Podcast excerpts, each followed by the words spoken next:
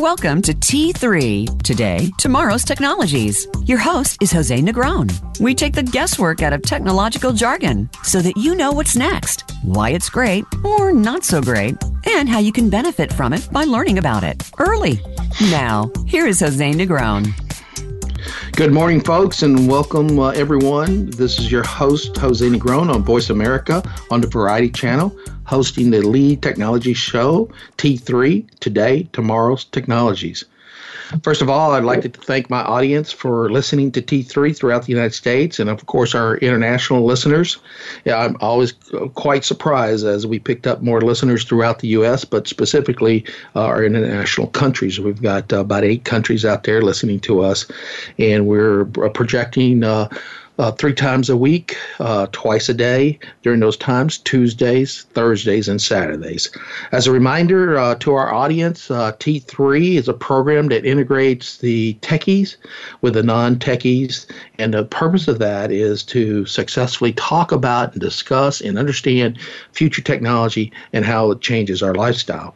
To keep our audience involved with the T3 show, call 866 4 725788 or email me at today tomorrow's technologies at uh, gmail.com as a reminder our, our topic today is uh, emerging technologies and in- innovation. Are we changing the status quo of the u.s defense? Uh, to help us talk about this i had brought in an expert uh, patrick tucker. Uh, Patrick writes uh, and edits for the Defense One, focusing on innovation and technologies on future U.S. defense and national security landscape. Patrick has also written uh, about emerging technologies in several magazines uh, Slate, The Sun, MIT Technology Review, Wilson Quarterly, the American Legion magazine, and many others. Before starting at Defense One in 2014, Patrick was the deputy editor and top correspondent for the Futurist magazine. He worked there for nine years, writing about AI, IT, uh, cybernetics, uh, nanotechnology, genetics, uh, inventions, climate control, many other topics in the science field. But most importantly, he is an author. Uh, he authored The Naked Future What Happens in a World That Anticipates Your Every Move. I believe it's published in 2014. Okay, so today what I'd like to do is break out our three segments for our show. Our first uh, segment, we'll talk about uh, Patrick's career, discuss his uh, book that he wrote, The Naked Future, and talk a little bit of uh, a few of the key articles. The second part of the segment, I'd like to talk about the articles, both in Defense One and the Futurist, as far as future technologies. And, and then finally, the third, what does the future really involve for us? How, what do we, what can we expect? So we'll break out those uh, segments that way. Uh, so now let's start with the program. Patrick Tucker, welcome to T3, and thank you for taking the time to be with us today. Hey, thank you for having me. Patrick, uh, I look over your career and your pretty interesting career, more importantly. But the first thing I got to ask you, what got you started in in in writing, and then what got you started in writing about technology and innovation? Uh, well, I always enjoyed uh, as a as a kid and, and later on grappling with ideas through language. I was kind of a isolated kid, I guess you could say. Um, I spent a lot of time in my own uh, imaginative world, and uh, that lends itself to, I think, uh, later on in life, a literary mindset, uh, which I had great opportunity to develop at Sarah Lawrence, where I got my undergrad, and then later at Johns Hopkins, where I got my graduate degree in writing. Uh, but it wasn't long after I uh, started uh, attending Johns Hopkins that I took a job at the Futurist magazine, which was uh, uh, also a fantastic opportunity. And that's what spurred me to writing uh, specifically about technology. There were originally, if you're familiar with formal futurism as a practice, then you might know this. Very few people are, and so uh, many people are sort of surprised to learn that it's a it's a field. It's not so much a vocation, but it is everybody's sort of second vocation, is how we used to describe it. Um, but there are five areas of futurism, uh, or, or, applying foresight practice to the uh, study of trends, and those areas were demographics. These are areas where you can uh, go out, use the scientific method to collect data, and then uh, forecast from that a range of po- uh, possible futures and also hopefully forecast a range of probabilities about those futures, which is how foresight is employed to help you make, make plans. One area was demographics, the environment, uh, economics, government, and uh, science and technology. And so one of the things that I very quickly began to pick up on as I was, was, was covering the newest science-based research across those fields was that only science and technology was the one that was moving really fast.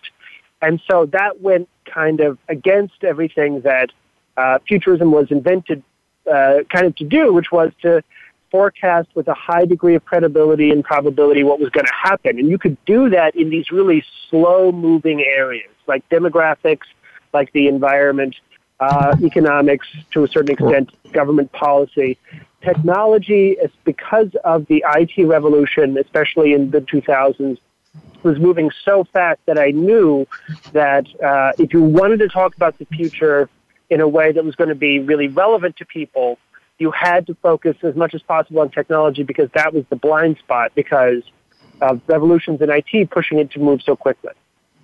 Yeah, the IT uh, revolution really pushed a lot of the uh, S and T uh, forecasting and, and and the dynamics of all that. So that, uh, quite impressive that you were at John Hopkins. Uh, started with the Future magazine. Most people don't even understand there is a Future magazine out there. So I appreciate you explaining the uh, the the forecasting and the probability statements there. As you went on in the Future magazine, you covered a lot of areas there, and obviously it must have influenced you in, in writing your book, uh, the, the, Naked Future, What Happens in the World That Anticipates Your Every Move. What are the key thing, themes out of that book, and what, well, why did you even write it? Uh, well, thanks. Thank you for the question as well. Um, the one of the things that I noticed very early on writing about emerging technology for the futurist, I paid a lot of attention to uh, what was then a uh, largely theoretical discussion about applications and the relevance of artificial intelligence. And in uh, 2005 or 6, this was uh, a discussion that was being had in Silicon Valley at sort of the what you might call the C-level retreat level. So what that means is you would have uh, very important sort of luminary people talking about artificial intelligence, but they would talk about it uh, during retreats like in those right. uh, mm-hmm. in in, the, in, that setting where they would be out um, away from their actual meaningful revenue generating work. So it was this uh, interesting ideascape to, that you could engage in with people that were at the forefront of the technology revolution, but it wasn't yet relevant to what they were doing. Um, right. And as uh, time went on, and I began to cover foresight uh, more and more uh, in terms of helping like my leadership understand trends in that area, I noticed something, and that was that uh, the result of big data, just one of the consequences of the simple fact of everyone's digitized life becoming larger and larger in contrast to their non-digitized life, that was creating this surplus of data that could help refine probability forecasts across uh, really any any space you could observe. But foresight as a practice remained this kind of weird boutique practice among folks in uh, consultancy shops, mostly in Washington D.C., but some in Boston and some in New York, and uh, there were still people walking around, sort of trying to charge money uh, for calling themselves futurists. And right, right. It was this mm-hmm. sort of like weird thing where, uh, you know, in order to really understand the outcome of different trends that you could perceive right now, if you're not using the vast amount of digitized information that you can bring to bear on that problem, then my theory was that you're not doing it right. I mean, you're not practicing foresight right. And uh, really, I my intent with that book is to help everybody understand, you know, something that's very core to me, which is that everybody's a futurist. It's just that no one's a really good one. Um, but this is an innate ability to us. But, but uh, more importantly, that we're on the cusp of a new way of engaging with the future that's actually run by data, that wherein we can make an, under, uh, an assessment about the probable outcome of, of any uh, particular trend with a higher degree of credibility, and it's going to feel like magic because the, mm-hmm. the, this is the effect of big data. It's the same thing uh, that we saw with the original IT technology revolution with computers. You know, you go back to the 1950s, and computers were incredibly expensive. There were about three or of them or so uh, on different university campuses and military installations within the United States. Uh, Correct. One, of course, in, in, in England. And then as uh, you watch trends in miniaturization, then what were three computers at incredible cost become a few dozen. You get to the 1980s and you have uh, uh, desktop computers in Fortune 500 companies and sometimes on the desks of uh, very early adopter type folks uh, that were out there working with these things at home. And then you get to 2007 and everyone uh, is carrying around a computer in their pocket that's exponentially more uh, capable and exponentially cheaper than what existed in the 1950s. And I knew that if that trend applied to just regular hardware and IT, then it also applied to big data. So the premise of the book is that the big data that we create, that today we give away to our devices and third parties, and that is today the tool of large entities to use kind of for whatever their aims are, whether it's to market to us, whether it's to influence us, whether it's to coerce us, whether it's to surveil us, that that trend would continue and that we would all eventually be able to use big data in a way that was going to enrich and improve our own life uh, and in many ways defend us from these large institutions that we feel sort of coerced and surveilled by, or rather to balance out that playing field. But I also didn't necessarily project that that transition would be as seamless as it was with IT because, uh, you know, the stakes are very different. So I, I wanted to first put that out there that uh, the revolution in big data was a thing that could you could actually get excited about, that it was actually going to help your life at some point in the future, but B, to help people feel empowered to demand that their data be useful to them, not just to uh, these entities that uh, they give it away to, whether it's uh, phone entities, whether it's telecoms, whether it's third-party marketers or third-party websites, etc. Right, right, right. No, that was uh, a critical factor. I mean, where I became involved in the uh, kind of uh, third party data was more for advertising companies, you know, trying to understand your wants and needs and your likes or dislikes so that uh, they can really push advertising to you. And in big data, the collection of that be, uh, became more and more as you explained. And the critical part is it's, it's an explosion right now, and, and hopefully uh, people understand the importance of their own data and everything.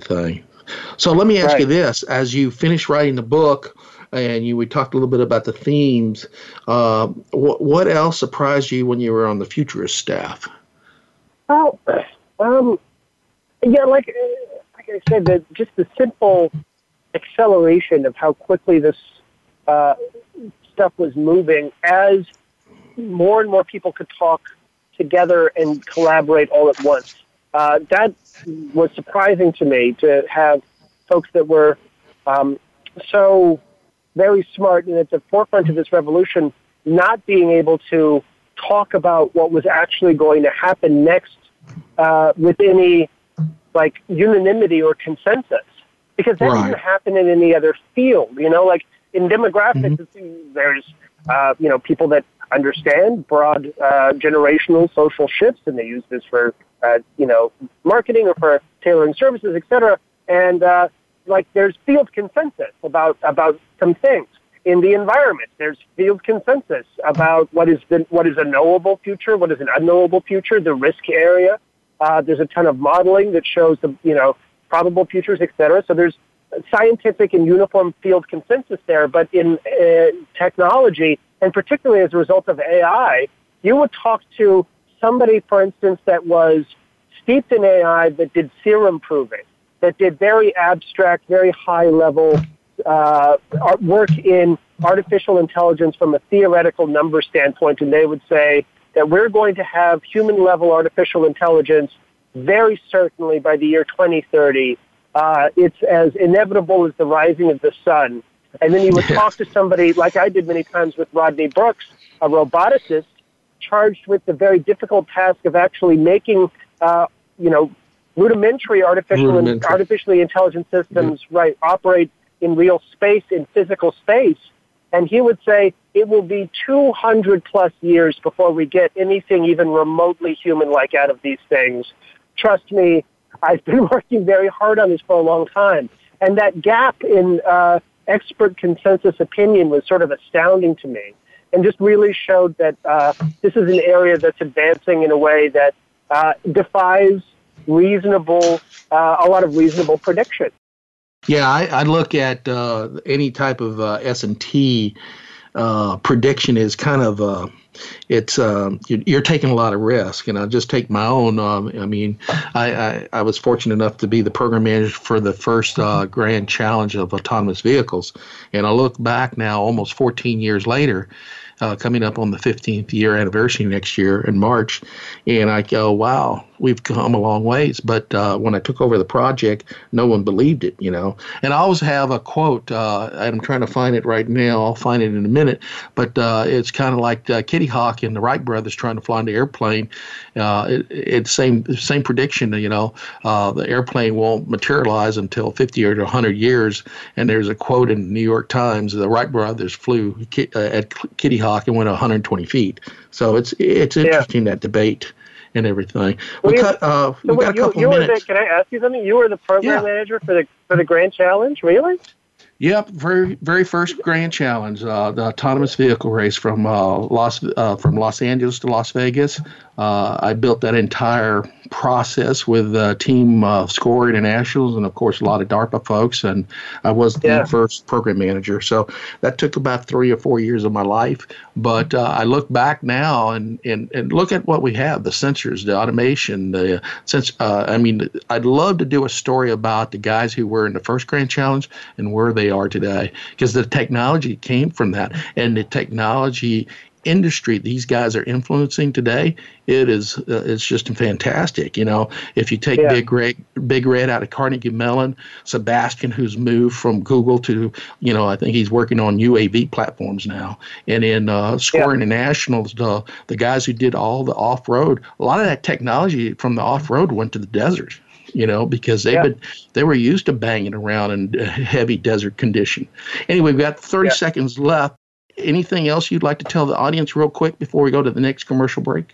Um, no, I, I think I'm good, but let's talk about self-driving cars when we get back because that's that's amazing. It's that's a totally great uh, opportunity to discuss how uh, technology trends are going to shape life in ways that a lot of people aren't predicting. It is amazing to me when I look back at all the different facets from uh, you know from the sensor capability to the mechanical uh, to just technical materials that being developed. It is fantastic and everything. Uh, folks, Yeah. uh, we're going to be uh, taking our next commercial break here in a few minutes, but uh, you're listening to T3 Show today.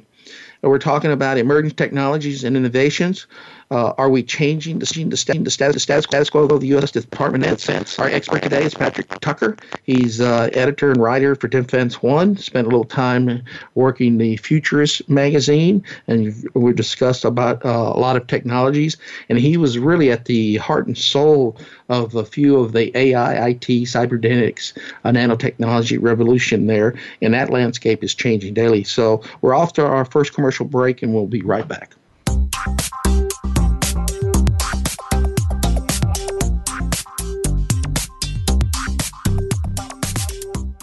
Become our friend on Facebook. Post your thoughts about our shows and network on our timeline. Visit facebook.com forward slash voice America. Are you finding your frequency?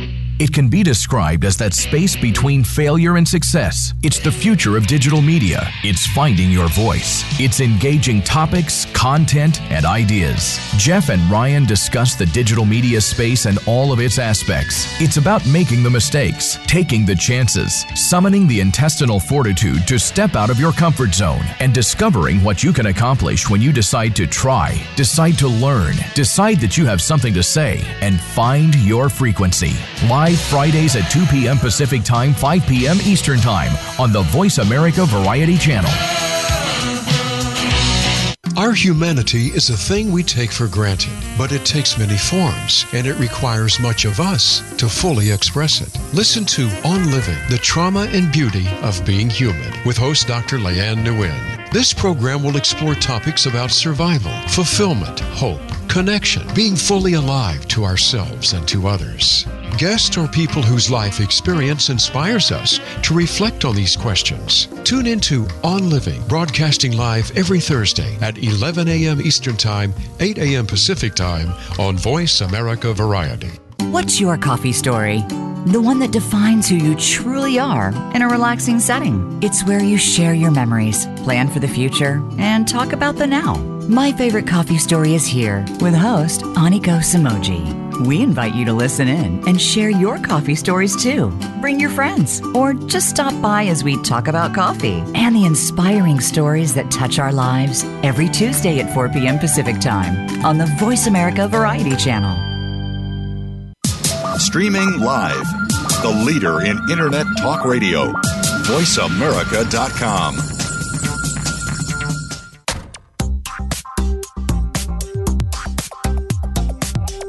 You are listening to Today, Tomorrow's Technologies. To reach the program today, please call in to 1 866 472 5788.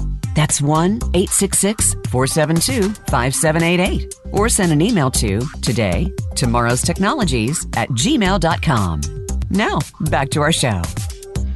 Welcome back, folks. Uh, we're having a heavy discussion on emerging technology and innovations. Are we changing the status quo of the U.S. defense? And my guest today is uh, Patrick Tucker, writer, editor uh, for Defense One, uh, focusing on U.S. defense and national security. Uh, we talked a little bit about uh, his uh, employment, both at Defense One a little bit. We're going to get into that a little bit more. His time as uh, as a, a beginning or starting off as a writer and then writing his own book, uh, The Naked Future What Happens in the World That Anticipates Your Every Move, talking about uh, big data and the revolution of big data and the usefulness of that data, and we ought to own that data. And more importantly, uh, his contribution almost nine years uh, as a a technical correspondent and editor at Future Magazine.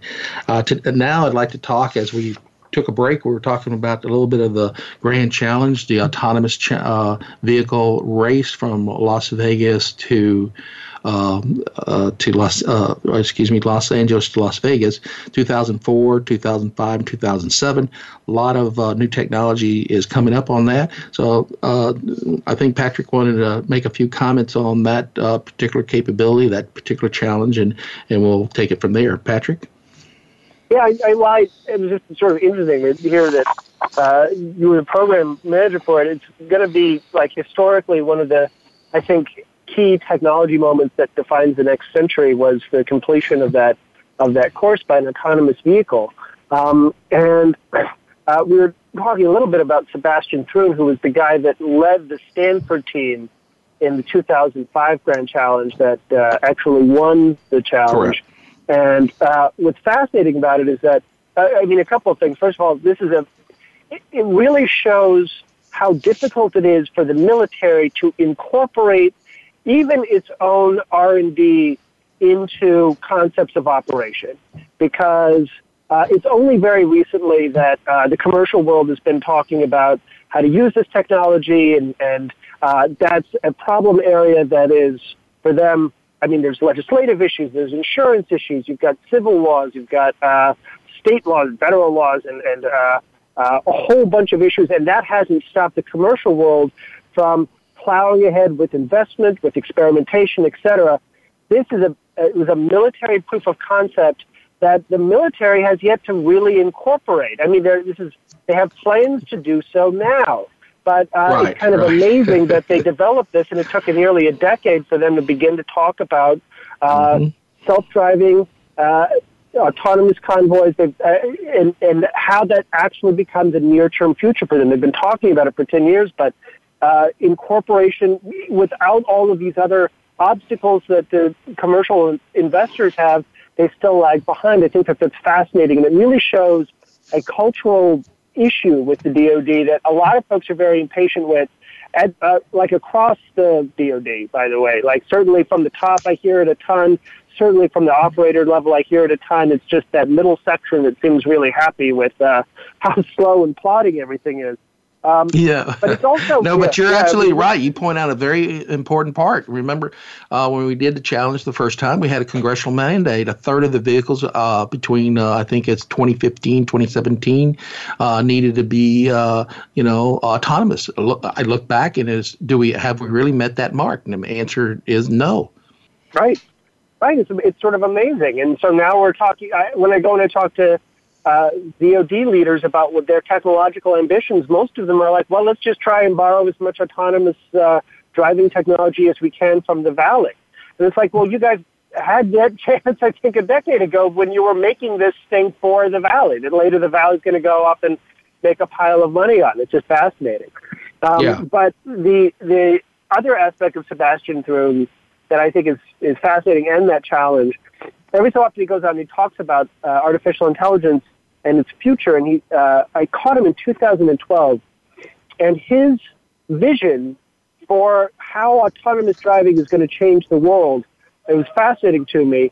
He saw uh, a world where this entire network of autonomous vehicles, in a, for instance, in Washington D.C., in an urban environment, they would be in constant communication with one another. So it was uh, you you take the the very difficult stochastic challenge that was the grand challenge, where you've got a, a car that has to really, in some way, some simple way, understand the world around it and and make a ton of its own decisions.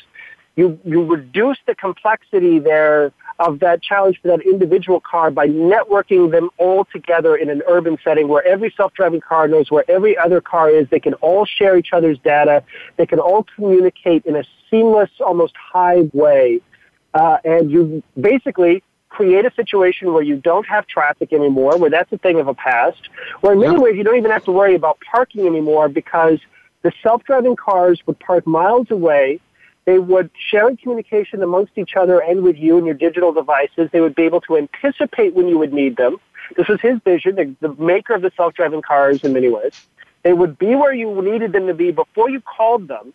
And then after they dropped you off, they would depart elsewhere and park, again, miles away from like a city center where real estate is scarce and expensive, or they would just go service some other uh, user that needed to use that car. So this is the sort of uh, car sharing Uber model applied to that. Right. And right. I, I listened to it. Right. It's, it's, so it's a wonderful vision, and, and it's absolutely now what Silicon Valley is rushing to create Uber with create. its uh, autonomous driving. Sure. Yep. Google. Yep. They, this is what they want. And but this is why you need to have, I think, a cross-disciplinary futures approach to talk about these technological issues. And I feel so uh, fortunate to have had that. Cities. No, that's a great discussion. Right. Uh, and, right. and I'll tell you, uh, one of the things yeah, that I was involved in, Patrick, uh, Oshkosh uh, was trying to put their uh, uh, autonomous vehicle and some of the technologies that he learned from the challenges. And you, you got to understand, Oshkosh participated in all three of them from right. the four, first one in 04, the 5, and 7. So they did even the urban challenge. So they were they're still out there. But to get, if you uh, listen to their business development guy and marketing guy, uh, the interest of the military was still not there. It was still hesitant to take that leap, uh, that leap of faith. Yeah. Where now the yeah. commercial uh, car industry, I mean, you got every manufacturer out there who is a major manufacturer pumping in dollars into this uh, yeah. uh, business, you know, and they believe yeah. in that future. Uh, so that's yeah. something that uh, you pointed out very uh, critically that needs to be looked at some more. Yeah, well, you know, I, the, at the same time, Oshkosh did just win that new huge, huge contract to replace the, uh, you know, the general, uh, um, to to replace the, the fighting vehicle, the fighting vehicle, basically replace the Bradley, yeah. Mm. And I think that a huge part of that was because and they can't say exactly what it was that pushed uh, the thing towards Oshkosh, that pushed that contract towards Oshkosh, but uh, having spent some time talking to them about the Terramax self-driving right. uh, software that they have it's across all of those platforms, I imagine that must have been a huge draw because they have had because they, they spent their own R and D money on it. Uh, they've yeah. had a self-driving software program that they've been refining for a decade that works quite well, and I and they were they can demonstrate it on uh, the fighting vehicles and the, the different uh, vehicle platforms that they were showing off to the army, and I think that was probably a huge factor. But, uh, well, not, if I could, yeah, quick, go, go ahead, return, ask your question. Real, yeah, return real quick to like the whole consequence of Sebastian Thrun's like vision of, of uh, the urban future of self-driving cars, where the entire city is remade uh, to be basically less car intensive. And that's mm-hmm. a wonderful vision for us as consumers when we think about it. But schools use parking tickets to pay for stuff. I mean, cities use that revenue to pay for education, to pay for a bunch of things. And yeah. so this really shows how revolutions in technology that, you know, the makers of that, those revolutions, they'll sell them to the public as being, uh, you know, a fantastic windfall. In many ways they are. But until you address uh, the systematic effects, then you open yourself up to uh, basically a lot of disruption. And so this is why I think it's so important to talk about uh, disruptive technology to widen the area between the point where that technology is forecast and the time you have to do something about it. Because it, basically, there's every city manager in this country has to come up with a revenue scheme for funding a lot of their critical services that is not based on parking tickets for the next, and the time to do it is now. So yeah, and you know, and you bring yeah. up another important point. Let me just uh, sorry for interrupting you, but uh, Alex yeah, Davis no, please, out of please. Wired magazine, we were talking. He was, uh, you know, he follows the transportation technology changes, and he was talking about the mega cities and how that whole structure is changing. And what you just mentioned about the financial structure, which is an element I didn't, I don't think we either brought it up, uh, is something that needs to be looked at. I mean, the whole thing is being revolutionized. How do I generate the funds? To keep operating cities and those mega yeah. cities. Yeah, that's yeah, yeah, point. exactly. So when we talk, when we talk about artificial intelligence today, we do so uh, with a lot of uh, sort of fretting and and uh, knuckle rubbing about potential automation of, of aspects of labor. And that's something to worry about. But there's actually just a ton of other ways that artificial intelligence is going to change life and potentially disrupt systems that uh, we thought of as static and permanent, and they aren't. Uh, we're going to see a lot of different disruptions. And in the long run, that's probably a good thing. No one likes paying parking tickets. I'm looking at two in my car right now for 200 bucks. But yeah, but you live in DC. Yeah. yeah. you live in DC, so. Uh, I know, I know. It's a mess for our um, audience, I mean, DC is another mega, oh, not a mega city, but it's a city atmosphere, commuting, and uh, and parking is expensive. so I yeah. understand where Patrick got his two tickets. Yeah, I did. Well, I parked on a. I, I, I don't know. Like I, I, they came and they towed it. It was two minutes after four o'clock, and I didn't expect that. But man, I just yeah, I'll, we'll leave that aside. But that's why I'm looking for the future. You know, it uh, won't have that to deal with anymore. But, uh, right, right, right, right. Well, uh, as you bring out some interesting perspective in the autonomous vehicle, I've always thought that uh, to me, it's always been a revolution and game changer. We're just now at the beginning of the forefront of really understanding the changes of a driverless car. And as you explained it, and Sebastian uh, is painting a picture of the future for me was the same thing was i'm in the house i want to go to the grocery store car starts it takes me to the grocery store it knows where to go it gets me back right. home and it's not the Tesla model, which is right now, you know, you got to do a little integration, human machine uh, autonomy, uh, autonomy, and that integration, but a full up autonomous vehicle, uh, which is uh, sensing everything, it's predicting, it, it is uh, really uh, kind of your yourself. It's you know, the second part of your body almost because it knows and anticipates your actions and everything.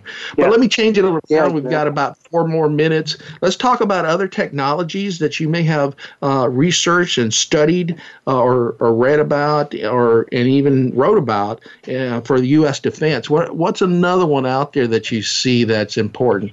We've got the driverless car. You got artificial intelligence. Uh, I know you've written several articles on cyber and, and that process. Right, right. Uh, so in in terms of cyber, again, like the area that's going to be most changed by that is the addition of artificial intelligence to uh, detect bugs, vulnerabilities in systems, and potentially to detect bugs, vulnerabilities, and uh, execution and uh, exploitation techniques for Mm. taking advantage of that. Yes. Uh, this is something that uh, General Paul Nakasone, who's the new head of U.S. Cyber Command and the NSA, uh, has has talked about. He's uh, very ambitious and in many ways aggressive in how he wants to use artificial intelligence uh, both for defense and for cyber offense. Uh, so that's an aspect of that. But the other uh, uh, thing that we're going to notice about cyber within the Defense Department is how much faster and, and much better things are going to start happening when they move to one large uh, commercial cloud provider for their data. Uh, it's going to make the entire, which is a thing that they're working on now, and it's it's sort of controversial uh, among these uh, basically cloud service providers that can't meet DoD's need because they need a huge cloud, and these little guys make these little tiny clouds. They're trying to bust right. up that contract, but but uh, uh, that's going to be a huge uh, step forward in the Defense Department when they've got a large commercial cloud provider for the vast majority of what they do, and then they can build up little clouds on top of that. Um, and, uh, but that's going to be a, a huge game changer for them.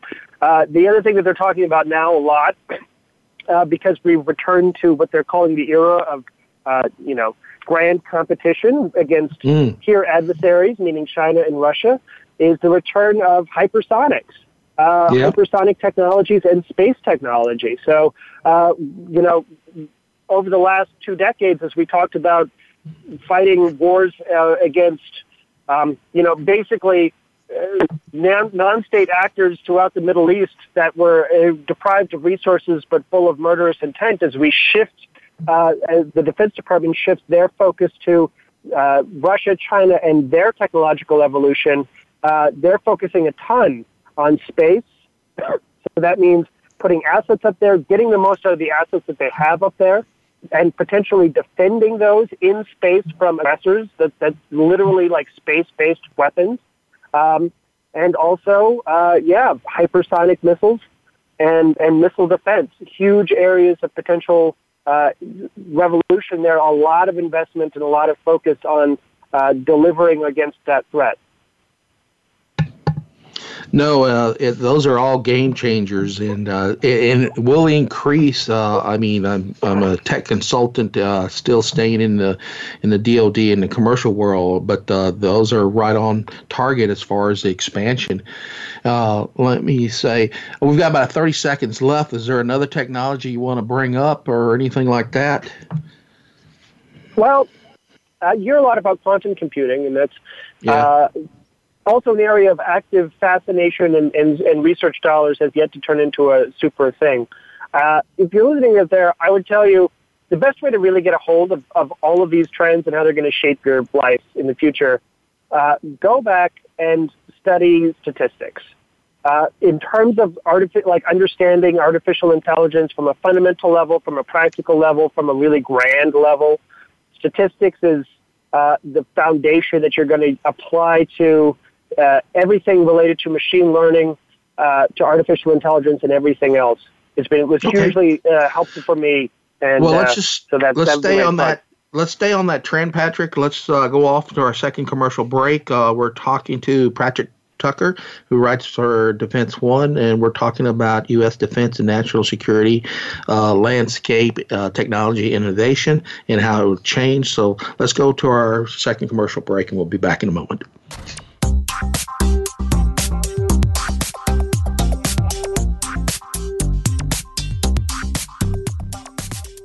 Think you've seen everything there is to see in online television? Let us surprise you. Visit VoiceAmerica.tv today for sports, health, business, and more on demand 24 7. Want an insider's pass to everything that goes on in Hollywood? Join Summer Helene every week for Behind the Scenes. Summer Helene is known as the Duchess of Hollywood because she knows the insiders, legends, and celebs and brings the stories, the gossip, and the backstage scoop. It's the real Hollywood, though. So this program is for adults only. Behind the Scenes can be heard live every Friday at 4 p.m. Pacific Time and 7 p.m. Eastern Time on the Voice America Variety Channel. Divorce or domestic family issues can take their toll not only on the adults who are party to it, but also to their children. Sometimes separation or divorce are far better solutions than staying around a toxic relationship. Now there's a show that listens and provides solutions. Listen for Reclaiming Your Life with host Don Christensen. In this program, we discuss family crisis issues which can happen to anyone. Divorce with dignity is possible, and working together can achieve wonderful results. Listen Tuesdays at 10 a.m. Pacific, 1 p.m. Eastern on Voice America Variety. In fitness and health, we all deserve a second chance. Join host Michael Skog for the program You Only Stronger. You always have the ability to start fresh, even if you slip up on your diet or fitness program. Even small steps taken throughout the day can help. Each show will conclude with weekly assignments that you can use, and we'll want to hear your feedback. You Only Stronger airs live Mondays at 7 a.m. Pacific Time, 10 a.m. Eastern Time on the Voice America Variety Channel. Stimulating talk gets those synapses in the brain firing really fast. All the time. The number one internet talk station where your opinion counts. VoiceAmerica.com.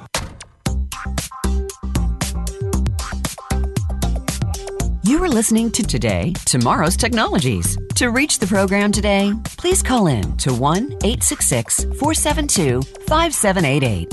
That's 1 866 472 5788. Or send an email to today, tomorrow's technologies at gmail.com. Now, back to our show.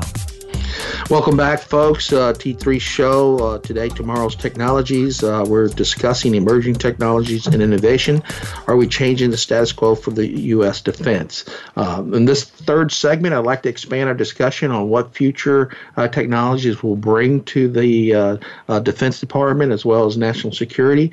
And we'll begin our discussion with Tucker.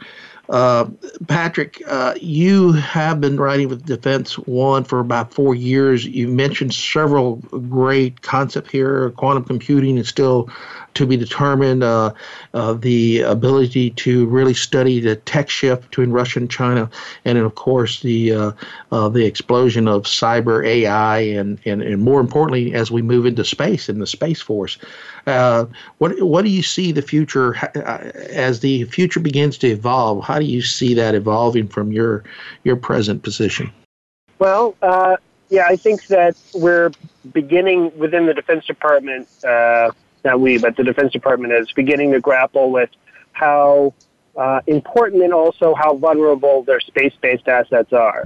Um, and so, what you're going to see is a lot more emphasis on uh, putting a lot more things in space in the event that something bad happens to uh, space-based assets, basically satellites, that we always thought would be permanent fixtures of u- utility for the Defense Department. Like we, it took us until very late as a country to appreciate that um, incredibly expensive, incredibly important communications and intelligence satellites uh, might actually be vulnerable to attack from a rival nation because uh, that's not something that uh, that's not a capability that Al Qaeda, for instance, ever presented to us. It's not a dilemma that they ever showed. Um, and so we're beginning to grapple with that, and you'll see uh, this is a part of the justification for the uh, Space Force idea. Uh, and I, I'm agnostic as to whether or not that is ultimately the best way to, to deal with this problem set, but it is a real problem set. I had a conversation very recently with Lieutenant General Robert Ashley. He's the head of the Defense Intelligence Agency. Uh, and uh, he, he's been a close watcher of that area. And I asked him, how long is it going to be before a peer adversary has space based weapons to challenge or to basically destroy U.S. satellites? And they, he said the very near future. That's an active area of engagement for them. I was uh, really taken aback by that. Um, and in terms of uh, other trends that I think are going to affect national security in a way that might surprise people and is going to be kind of scary. Um, you know, I saw a, a, an article over the weekend from Bellingcat. They're a very great open source uh, online news site that followed some previous work from some other folks. And they found, what Bellingcat found was that uh, soldiers running around wearing these biometric, like fitness optimizing devices, these wearables to sort of tell you how much you're jogging, how well, Yep. whether or not you're beating your record, all of Yep, that. yep. They they found them on uh, clandestine bases. They found them in areas where uh, you would not want to be broadcasting a location, and uh, they uh, showed that this is a, a vulnerability. And when I talk to a lot of intelligence folks, this is something that they, they bring up repeatedly that, uh, you know, we're used to dealing with armies where the army is sort of a uniform thing and then uh, they depart from the battlefield and they go back to their sort of regular life and it's in that space where we, we confront them. But that's not the way adversaries view, uh, you know, how to gain leverage in, in the new information space. Uh, war and combat in the 21st century uh, even when it's not kinetic, when it's when it's warfare of a different sort, is going to be, it's going to feel much more personal. It's going to take advantage of, of many more levers, economic, uh, social, and personal. And that's a big area where we have yet to catch up. And information technology is the key to all of that because that's how you gain information, whether it's on a nation or on an individual. That's how you influence them because you're able to get in front of their face with a message at a particular time. And that's how you make that message more convincing, whatever it is. It, it, like technology is at the root of all of that, of all the different ways adversaries could pull levers to kind of push us back or to push us to where they want us to be as opposed to where we want to be. And in many ways, we're very used to just thinking about war and combat and military activity as this very distinct space of life that civilians and the rest of us don't ever have to be concerned with. And that's, I don't think that that's a good way to think about it. And uh, I don't think that it's relevant anymore to the way we live. No, I mean, over the last decade uh, since um, 9/11, I mean that has been changing, and now we're moving to a nation state. So, information technology, uh, non-kinetic type capabilities, space control, all that's going to change uh, both from a military perspective and the civilian life because we're all integrated into one. What influenced the military will influence the civilian population, vice versa. So that is a, a very perceptive.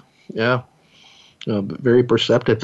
The real critical part now, as we move into the technology and innovation, is uh, is preparation and preparation. Uh, and, and we started our discussion before this is that uh, we have uh, through uh, you know the DARPAs and the IARPAs and the HARPAs and other um, federal funded uh, univer- UARCs, uh, we have capability in the in, in industry has developed capability, but we're slow in bringing those type of technologies and innovation into our, uh, I'm going to call it our battle rhythm or our systems, uh, both for either offense or defense. And uh, uh, to me, the classic is the F-35. I mean, I look at it; it's a great airplane, but we're still not using it. Uh, to me, totally. Yeah, yeah, exactly, and that's uh, it, it's, it's a great example. It was uh, in many ways a very good idea, uh, but it, it the, the bureaucratic uh, mess that it, it became uh, in many ways. Without talking about the actual physical aircraft and how useful it's going to be in battle, but uh, all of the different uh, things that happened along the way of the program that got in the way of it being as useful as it could be, that made it much more expensive than it had to be, and then that delayed its actual deployment. That's really key to understanding how not to do something. And uh, the first question, I mean, I don't know if you've got a lot of folks out there that are super like military technology geeks, but Yes, yes. the biggest lesson Yeah. I think is probably um, uh, concurrent development is a is a bad thing, where you're paying a contractor to continually uh, fix problems that they themselves make because they didn't plan properly. That's a way to make things more expensive, but also don't design a single platform for everybody. Like, don't you have to get over this idea that there's one super duper fantastic, ex, like multi-billion dollar uh, This platform is the, solution. this is the F one eleven. This is Patrick. Yeah. This is the F one eleven process again. You know, we learned. uh, We Yeah. thought we learned that in Vietnam. We came back to it because thinking about you know the the selling of one type platform, it just doesn't work. Uh, we have Yeah, different needs, different missions, different uh, structural differences in the airplane mechanical uh, flight uh, profile that uh, we all need to understand. Uh, you bring up another great point. Yep.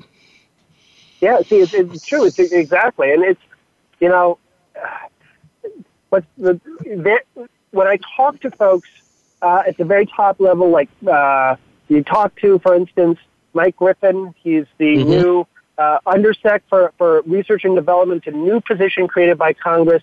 He's so impatient with the like sort of bureaucratic uh, way in which the U.S. buys stuff. He's so eager to cut through uh, that that he's downsizing the Pentagon by a lot. Um, yeah. Uh, you talk to operators, and like I said, they're too. They're also impatient. So it's hard to figure out where, uh, like, the problems come from. Where I, I can tell you where they want to go is they want to go to much more open architectures, uh, stuff that you can uh, modify, that you can uh, upgrade remotely because you're, you're what you're really looking to upgrade most importantly is the software as opposed to the actual hardware um, and stuff that is uh, more sort of like ad hoc that you can plug and play in different uh, tools and things like Legos, and you can almost create an entirely new platform to serve a specific mission set. Like that's what uh, folks are really talking about wanting to do when you get like the top officials in a room and they talk about their grand ideas and schemes. But when you confront that, when you turn that against reality, and what you find is there's a lot of, I mean, frankly, there's a lot of contractor, um, like when I say contractor, I mean like the big guys. They, the yeah, guys yeah. that don't want to give up market share. Um, no, they you'll don't. find some uh, uh, challenge from them about uh, you know moving towards that sort of thing because these guys make their their profit off of huge, magical, amazing single platforms. And there's folks even there within those organizations, within those companies that are really anxious for innovation and want to move towards something where you're not selling a single jet for a gazillion dollars for something. I think yeah. the F-35 is about 80 million a plane now. It was at one point 150 million a plane, which was crazy. Uh, but mm. you know, it's hard to calculate the lifespan of these things. There are folks within these companies that are also really anxious to push forward, but that means in many ways shrinking the company down from a thing that it was. And so yeah. they meet with resistance inside too, because you're dealing with entrenched interests that, uh, and that's the enemy of innovation in most areas of life. Yes, that's correct. I mean, no one wants a change, therefore you don't innovate. I mean, that's uh, one piece is the R and D piece. The other piece is, uh, and I'll I'll tell you, I get confronted every time the current budget uh, cycle, the be- budget process. You know, that's green yeah. money, red money, blue money. I said, oh my God, uh, we've got to get away from this because it doesn't allow us to move or shift. Uh, but we did it yeah. to ourselves maybe 10, 20, 30 years ago, and Congress has uh, piled on to limit movement of money and colors of money from various pieces. We've got about yeah. uh, two, uh, three more minutes. Give me about two minutes of, uh, you know, encapsulate the future for me, Patrick. Uh, where do you see okay. us going based on everything we talked about right now? What are what are the hard hitting aspects you, are going to see in the next year or two, and then uh, maybe well, five years from yeah. now? Yeah. Well, I think this is a good point because our, our discussion has been so broad. Uh, we've talked on so many different things.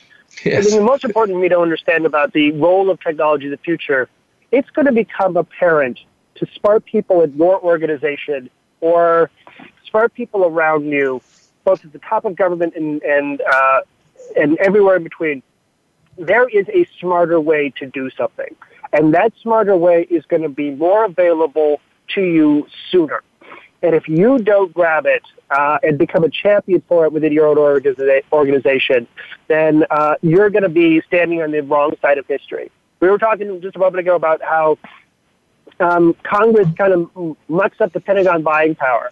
And the reason mm-hmm. Congress does that is because they're the representatives of the people, and people need accountability and transparency. And so we outsource that to Congress, and then we outsource that to a process that they get to control. It's a mess. You can move much faster buy things better, buy things cheaper, and still create public accountability uh, with data, with technology, in the same way exactly. that uh, yeah. you know we, we all interact with digital companies that are successful. There's a new way to do just about everything. So find it now because that's what's going to make dealing with these disruptive changes uh, much easier. And then you can actually use the wonderful breakthrough technologies that we're inventing in a way that gives you confidence and hope for the future as opposed to feeling like you are their victim or, or you are at their mercy. Exactly, exactly.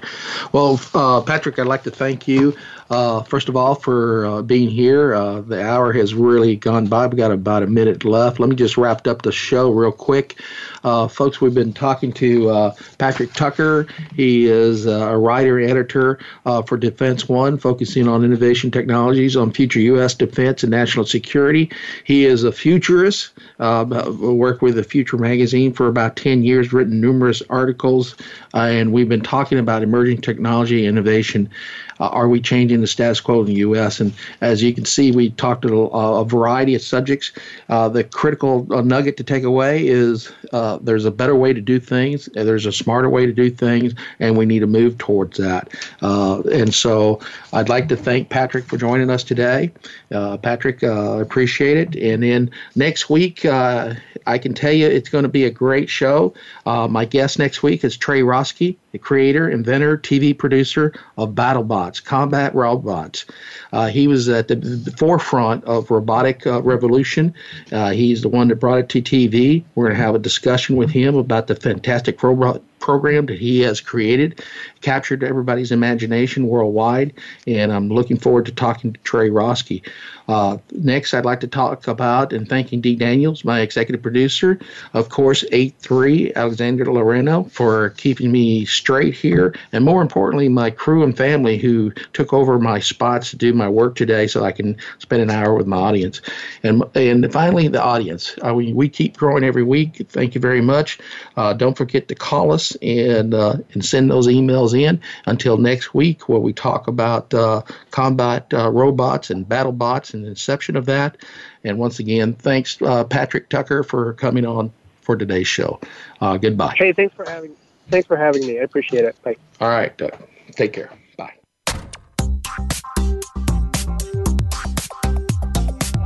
Thank you for listening to Today, Tomorrow's Technologies.